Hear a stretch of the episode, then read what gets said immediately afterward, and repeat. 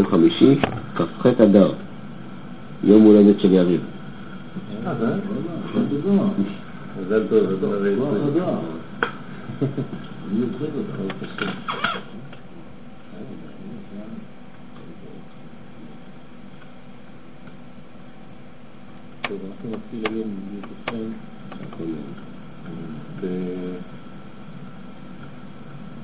בספר הליקוטים של הרמת ואלי, נעבור על הדברים.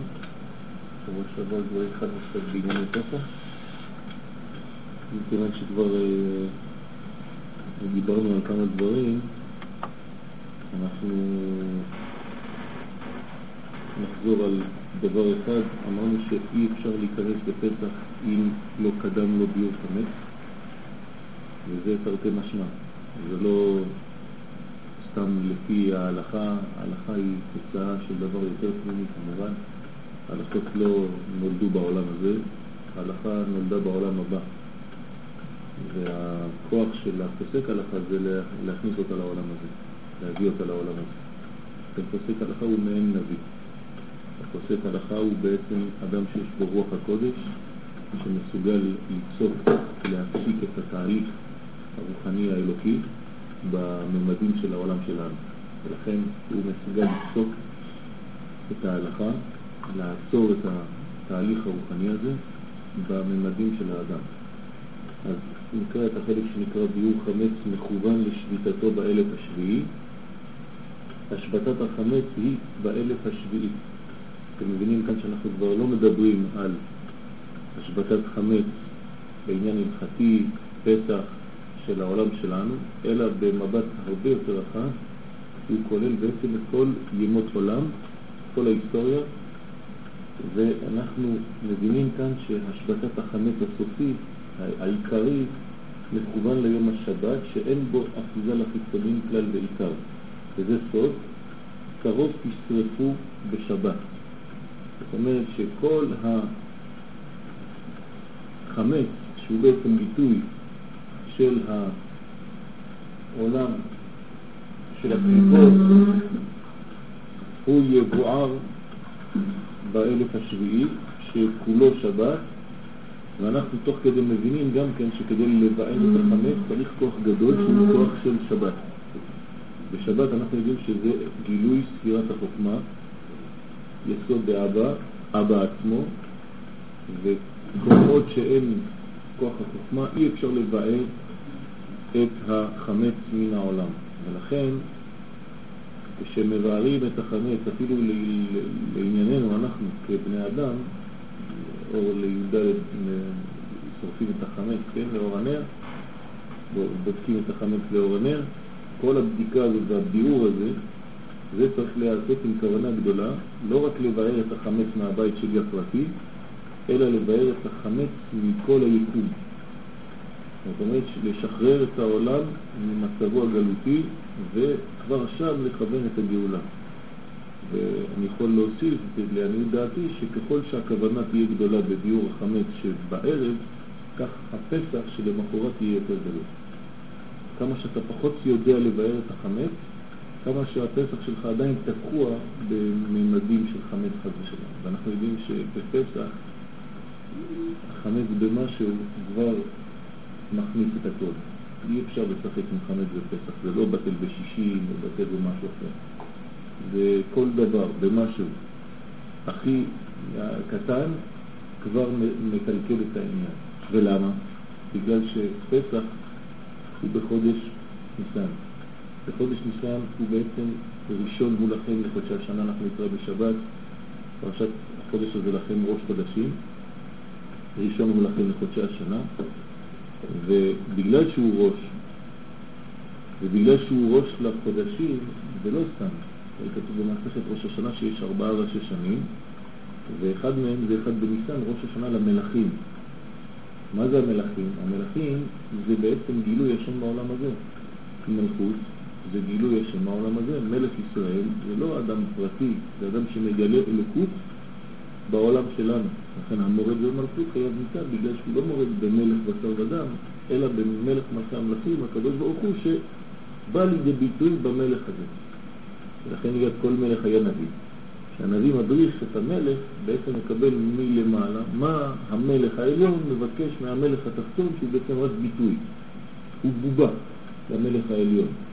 ולכן כל מה שקורה למעלה קורה דרך המלך למטה, והנביא הוא בעצם הצינור המגלה מה רוצה המלך העליון כדי שיתבטא במלך התחתון, במלכות. מכיוון שזה ראש חודשים, אז זה ההתחלה של הכל. וההתחלה זה מוח. ובמוח לא ניתן להכניס אפילו גרעין אחד של חמץ. ולכן זה במשהו. זה פוסל במשהו, זה מחמיץ במשהו. אין דבר כזה בטל בשישים, כי כל דבר קטן בתוך הגוף זה לא משמעותי. אבל במוח, כל פגם קטן חס ושלום זה משמעותי מאוד, ואי אפשר לשחק ממנו. ולכן כל הכוח בניסן הוא כוח של מוח, הוא כוח של ראש. זה לא גוף, זה ראש השנה. ובכיוון שזה ראש השנה, כל מה שקורה בראש קורה אחר כך בגוף השנה. לכן צריך מאוד מאוד להיזהר לבטל את החמץ מהראש בכל המשמעויות. לא סתם להוציא לחם מהבית, ואנשים מטפלים רק בחיצוניות ובחמץ החיצוני שיש להם בבית, ושוכחים לתקן ולנקות את החמץ הפנימי, המקורי, זה שמפריע באמת. ולא אה, חברות ניקיון שבאות לנקות את הבית, זה לא הבעיה. לנקות זה חשוב, אבל זה רק תוצאה מהניקיון הפנימי. ולכן זה נקרא באלף השביעי, שאנחנו שורפים בעצם בכוח שנקרא שבת, כן? א' ת', כן? בשבת, אם תאמר, בשבת, לא, אל תאמר, אל תאמר בשבת, אלא בשבת, כן? כי זה, השרוף ישרפו בשבת. וחכמים דרשו בשבת. השרפה היא סוד יהיו חמץ, כן, סביבת הממזר שהיה סוד חמץ כידוע, נהייתה בערב פסח ובערב שבת. שם צלבו אותו בגלל שזה בעצם ביאור החמץ של בני ישראל, לרמוז על כל הנזכר. וכל שכן, שגם החודש שבו מבארים את החמץ מניסן, שביעי מתשרי, מקובל ליום השביעי שהוא שבת. כן, גילוי של מלכות השם בעולם, לכן ראש השנה למלכים, נמצא שמתקיים מכל צד ובאש ישרפו, ישרפו בשבת ובשבת, ודי בזה למשכילים. אנחנו חייבים לדעת שהביאור הזה הוא דבר שמקדים, חייב להיות קודם לפסח. מכיוון שכבר למדנו את כל השאר, אנחנו נקפוץ ישר, נדלג לעניין קדושת הבכורות, ומשם נמשיך. עניין מה שהקדוש ברוך הוא ציווה לישראל, קדש לי כל בכור. כל פסח, כל רחם בבני ישראל, האדם, הבהמה, כל הבכור שייך לקדוש ברוך הוא. כן, ביקורים, לשון בכור, כל מה שיוצא ראשון הוא בעצם שייך לעליון. ואנחנו רואים, אם נשים לב, שבעצם יש ציר מאוד חשוב ביציאת מצרים, וזה מכת בכורות.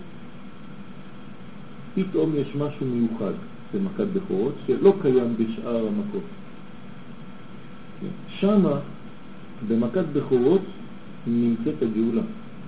הרי כל השאר זה תהליך שמתקדם, שנבנה כדי להגיע למצב הזה. ברגע שמגיעים למכת בכורות, שם הכל פתאום, שם יוצאים.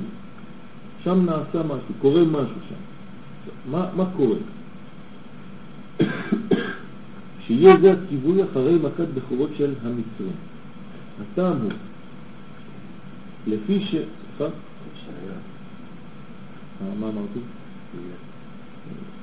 שהיה וגם שיהיה. בניסן יגאלו בניסן לעתידים להיגאל. שהיה זה הציווי אחרי מכת בכורות של המצרים. הטעם הוא לפי שאחר זאת המכה, הסטרא אחשי, אויבת, מתנקמת לפיכך היא רודפת אחר הבכורות של ישראל להתנקם מן הבכורות שלה.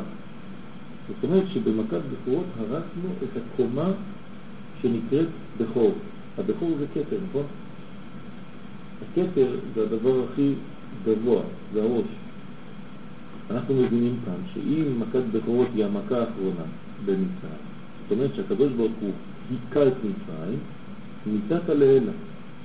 קודם כל מהרגליים, כן? וכל מכה ומכה עלינו קומה בעצם עד שהקדוש ברוך הוא ייצא את הראש של מצרים, שזה נקרא הבכור, וכשהבכור כבר איננו, אז הכל כבר מת. אם היינו מתחילים ממכת בכורות, לא היה תשע מכות אחרות. כן? זה המכה הראשונה והאחרונה. כי כשהורדת את הראש, הורדת את השורש, כבר לא קיים כל השאר.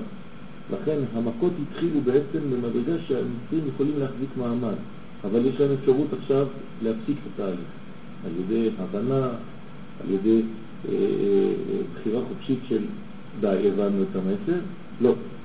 ממשיכים, ממשיכים, ממשיכים, בעצם קיבלו עשר מכות. עשר מכות זה לא עשר מכות, זה כל המכות. כשאנחנו אומרים עשר בתורה, זה מכלול. זה לא עשר, אחד, שתיים, שלוש, ארבע, חמש, שש, עד עשר, עובדה. בהגדה של פסח אנחנו מתחילים, כן, העשר הפכו להיות 250, לאן אתה הגעת, כן? מאיפה אנחנו יודעים, מנין שעל הים לקו ככה, במצרים לקו ככה, מה זה קרה עשר, עשר, מה, אתה מוסיף לי עכשיו? חמישים שם, 250? האמת שהמספר הזה עשר הוא כולל את הכל. כן? כשאנחנו אומרים למישהו אתה עשר, אתה טוב מאוד, אין, אתה גמור מבחינת הכל. עשרה ניסיונות נשא אברהם, זה לא עשרה ניסיונות. אברהם אבינו בחיים שלו קיבל את כל הניסיונות האפשריים. כן. אנחנו ניסינו כביכול במדבר את הקדוש ברוך הוא עשר פעמים, וכל הבלגנים עשינו לו. כן, כשאתה אומר למישהו, עשית לי עשר, כן? מדרגות של לא יודע מה, זה כאילו שאתה אומר לו, עשית לי הכל, ראיתי הכל איתך. זאת אומרת שאנחנו מדברים על עשר בעשרה מאמרות נברא העולם, זאת אומרת, בכל הפרטים שלו נברא העולם, זה לא עשרה מאמרות, סתם. הכל כלול, כלול בדבר הזה. כאן אותו דבר. המכה העשירית בעצם היא לא מכה אחת, היא מכה שעוברת כמו שעוברים במניין מתשע לעשר. הרי אתה, לא, אתה כבר לא עשר, אתה כלל, אתה כבר מגלה קודש. בתשע אתה לא מגלה קודש, אתה לא יכול להגיד קדושה. זאת אומרת, אתה תשע בבית כנסת, אז זה תשעה פרטים. העשירי הוא לא עוד אחד, הוא עוד מיליון, הוא עוד עשר מיליון, אין מספר כבר, זה למעלה מן המספר, כי ברגע שיש עשר, יבואו אפילו 200 אחר כך, זה כבר לא משנה כלום. העשר הזה סגר מעגל של כללות. עד כדי כך שהוא מגלה קודש, הוא מסוגל לגלות קודש, נקדישך ונעלתה. זאת אומרת שהעשירי הוא כולל את הכל. מכת בכורות היא לא עוד מכה. מכת בכורות היא המכה שכוללת את כל המכות. זה כמו כתר של המכות. כתר של כל המכות של מצרים. ובכתר כלול הכל. הוא גונב בתוכו, כולל בתוכו את כל המכות של מצרים. כשמצרים מקבלים את המכה הזאת, אז בעצם הם מתים, גמרנו, נגמר הסיפור. אז בכל זאת, יש רדיפה אחרי הבכורות של בני ישראל. זאת אומרת, הכתר של הקליפה של מצרים, מה שנשאר ממנו, שהקדוש ברוך הוא השאיר בכוונה, עדיין לא יודע איזה משהו קטן, כדי להמשיך את הגאולה בקריאת ים סוף, החלק הזה הוא רודף אחרי הבכורות של עם ישראל. זאת אומרת, הכתר בקליפה רודף אחרי הכתר בקדושה. וגם הכתר בקליפה מבין שבכתר בקדושה גנוז כל הכוח. הוא רוצה להחזיר את זה לעצמו. מבקשת להורגם על ידי הכשפים כשהם קטנים.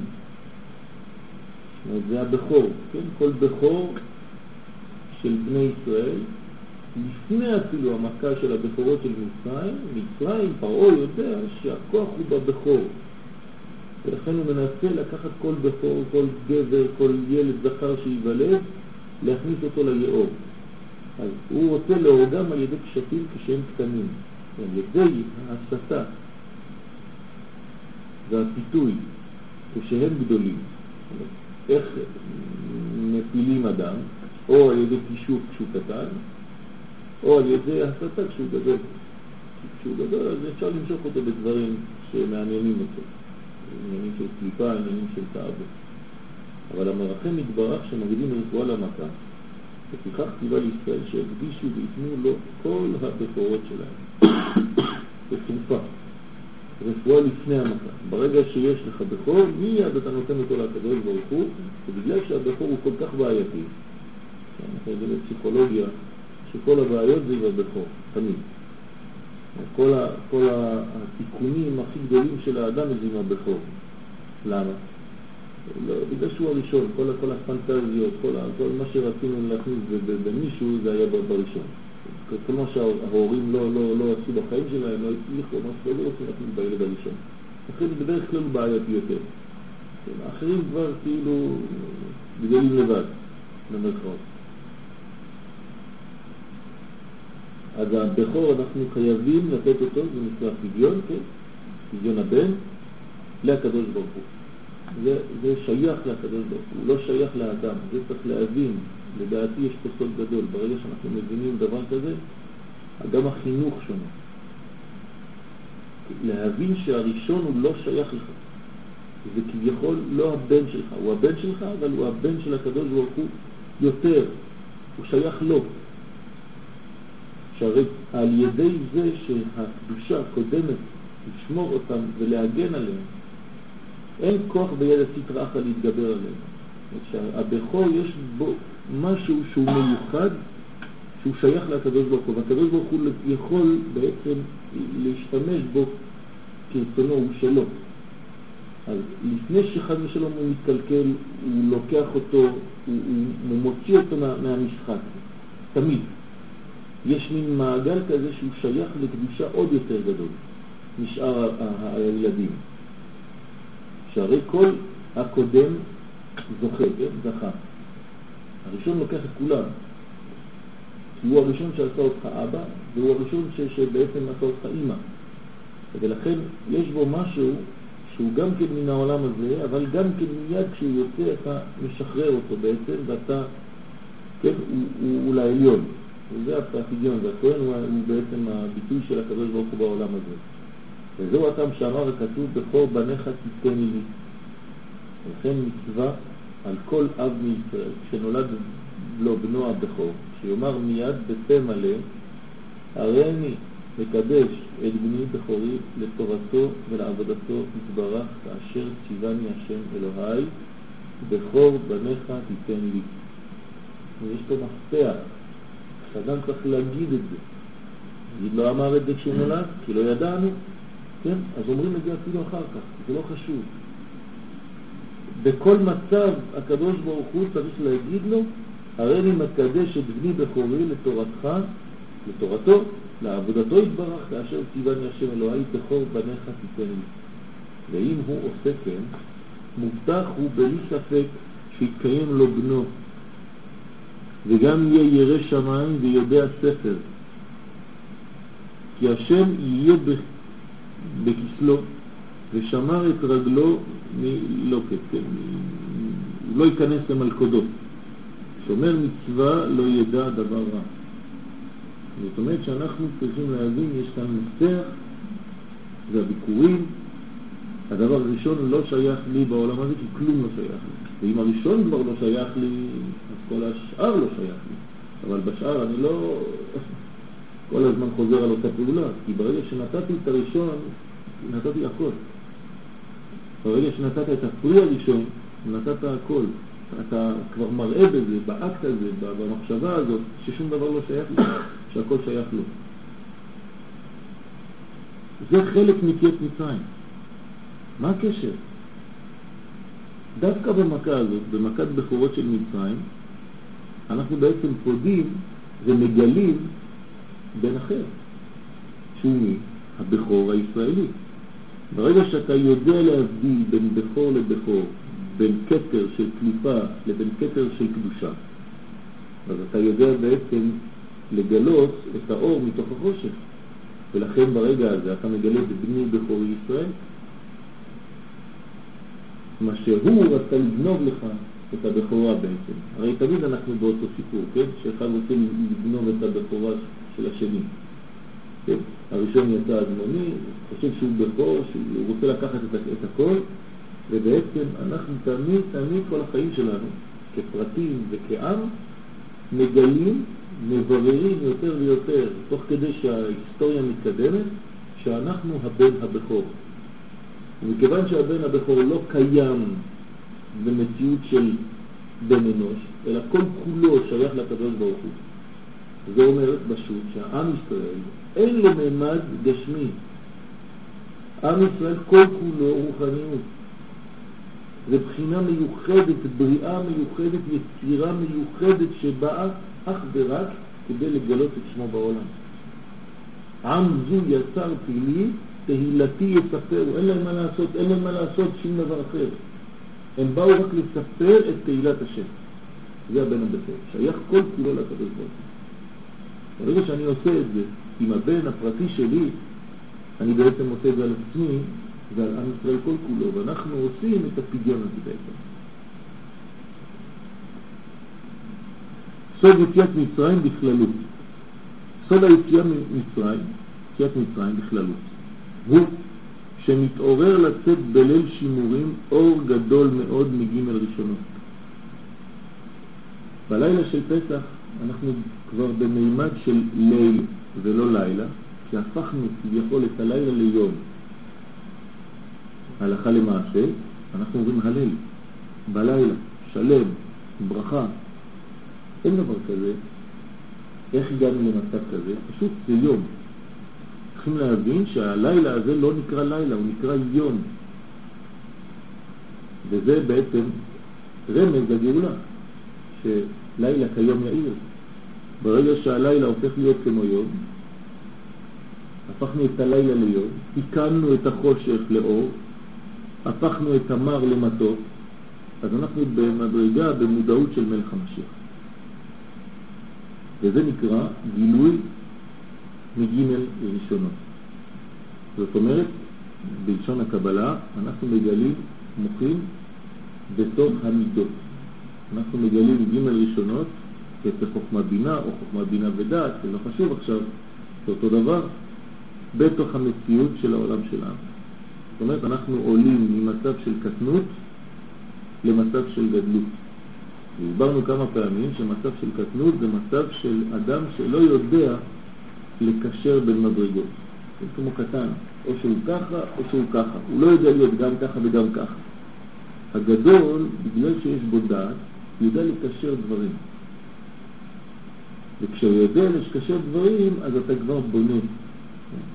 איך, איך מתארים את בצלאל. הנה קראתי בשם, וידבר השם אל משה לאמור, הנה קראתי בשם בצלאל בן אורי בן פור למטה יהודה, כן? ואמלא אותו בחוכמה, בתבונה ובדעת ובכל מלאכה. כן? זאת אומרת, יש לך חוכמה, בינה, דעת ומלאכה. י' כו' מי נותן לו את המלאכה? רק הדעת. כשיש לו חוכמה ותבונה זה לא מספיק. הדעת, החיבור, הוא בעצם הירידה של המוחים, של החוכמה והתבונה, אל תוך המלאכה. כן? החוכמה היא לעשות. כולם בחוכמה עשית, מלאה הארץ קנייניך. החוכמה היא עשייה. אין חוכמה שהיא וירטואלית, שהיא למעלה. אין דבר כזה. החוכמה היהודית, החוכמה הישראלית, חוכמת ישראל זה חוכמה פועלת. חוכמה חיה. זה הגילוי של הקדוש ברוך הוא בעולם. אתה מחיה את כולם, זה חוכמה. תחיה בעליה. לכן, כשאנחנו רוצים לקבל חיות, מדרגה, אנחנו צריכים לקבל מוחים. המוחים זה ג' ראשון. ולכן זה אור גדול מאוד. בלי להיכנס עכשיו לכוונות, עוד מעט ניכנס לאט לאט, יש גדלויות בפסח. יש מצב של גדלות א', גדלות ב', קטנות א', קטנות ב' לפני. והאורות שאנחנו מקבלים שם הם כל כך גדולים, שאנחנו בכלל לא מתארים לעצמנו. אין אור כזה בדרך כלל יכול להישאר בעולם, דרך אגב הוא נעלם מיד. ולכן למחרת יום טוב ראשון של פסח, אין כבר הלל. אתה כבר במדרגה אחרת לגמרי, כאילו האור בא, האיר באור גדול מאוד ונעלם מיד, ואתה צריך לחפש אותו עכשיו בשירת העומר. למה האור בא ונעלם? כי אתה לא מסוגל לקלוט אותו לאורך זמן. זה אור כל כך גדול שהוא יכול להעיר בשנייה אחת. יותר מזה אתה יכול להשתרף. ולכן האור הזה צריך להשתמש בו. זאת אומרת שבליל פסח, בלי להיכנס לכל הכוונות של, של הרשע, של האריזל, של המקובלים, בצורה פשוטה. אתה יושב בשולחן בפסח, אתה צריך לדעת שיש אור גדול שבדרך כלל אתה צריך לעשות עבודה מאוד מאוד רצינית כדי להגיע לזה. וכאן האור הזה יורד בצורה טבעית, זה גם מציאות עכשיו.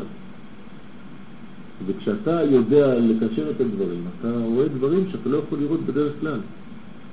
לכן זה כמו לילה שאתה מקבל בו בעצם מן הטעם של גמר התיקון. זאת אומרת, אתה יכול להיות נביא בלילה הזה. כן? אתה יכול לגלות דברים שהם עדיין לא, לא כאן, לא הגיעו. וכל הכוח הזה של רוח הקודש, הוא בעצם מופיע בלילה הזה למי שיודע לקלוט. ומה זה הגמל ראשונות? ג' ראשונות זה הגאולה, שלהם משפט הגאולה. שם נמצאת הגאולה. אין גאולה במידות לבד, אלא כשהאור מאיר בהם. והאור תמיד בא מג' ראשונות, ויורד ומתגלה בזין תחתונות, שבהם יש אחיזה לחיצונים כידוע, שם זה קשה, שם זה במידות, במידות יש גבול, מידה, שיעורים, ובשיעורים, במידות, בגבולות, שם יש אחיזה לחיצונים. הרי תמיד אנחנו נלחמים על איזה גבול. כן, גם בעולם הזה. למה? כי אין לנו ג' ראשונות. ברגע שאתה מגלה ג' ראשונות, אם היינו מגלים את חוכמת התורה, אף אחד לא יכול לבוא ולהגיד למי זה הגבול שלי או זה המקום שלי. שוב פעם, למה יש לנו בעיות מבחינת הגבולות, מבחינת השיעורים? כי המידות שלנו לא מתוקנות, אתה אפילו לא יודע מה שייך לך, מה לא. אז אתה אומר, טוב, אני חייב להתנתק ממשהו, אני חייב לתת משהו, אני חייב... אתה לא חייב כלום. אתה פשוט לא גילית את המוחים. אין לך מוחים בגדלות, אתה נמצא במצב של מוחים בקטנות, ואז האויב, כן, תמיד זה קליפה. בא ובולע אותך מבחוץ, אוכל קצת מהמידות שלך, כי שם הוא יונק, שם היניקה שלו, הרי הוא לא יכול לינוק מהאור עצמו. אז ממה הוא יונק? מה, מהקצוות, מה, מה, מהמידות של האדם. ברגע שאתה מגלה את האור העצום, אז אין כבר דבר כזה. לכן אני אומר, זה בגללנו. אנחנו אחראים מהדבר הזה. זאת אומרת, שאם אנחנו הגענו למצב כזה, מכל הבחינות, אני לא מדבר רק פוליטית, זה בגלל שאנחנו לא גילינו מספיק את האור של ג' ראשונות בעולם. ואיך מגלים את האור של ג' ראשונות בעולם? מפסיקים לפחד מלימוד התורה הפנימית. מלמדים תורה פנימית, תורה מקורית, תורת ארץ ישראל, תורת הרזים, שמתאימה לארץ הרזים. ולא יוצאים נגד כל דבר שהוא פנימיות, כאילו זה בורחים מהחיים, חס ושלום, כי זה עת חיים.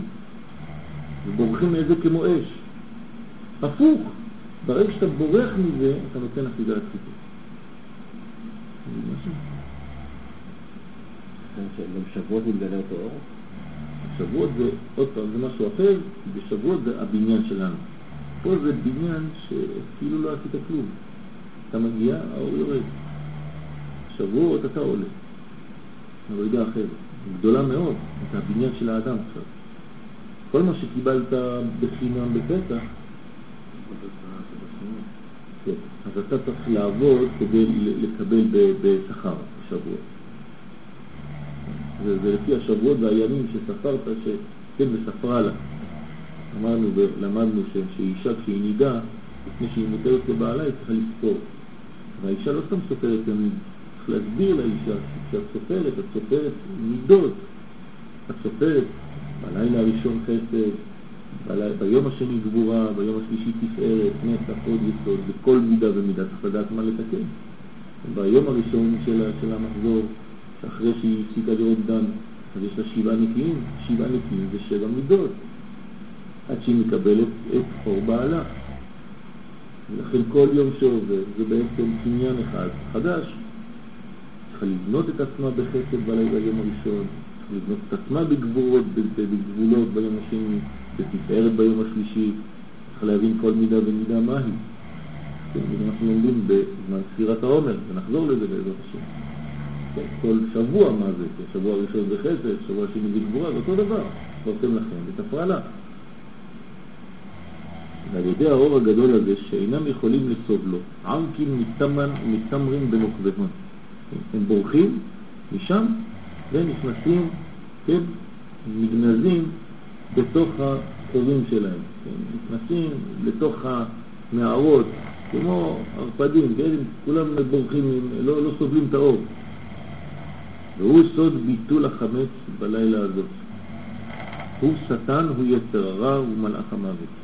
אנחנו צריכים להגיע למדרגה שאנחנו מבטלים את כוחו בלילה הזה.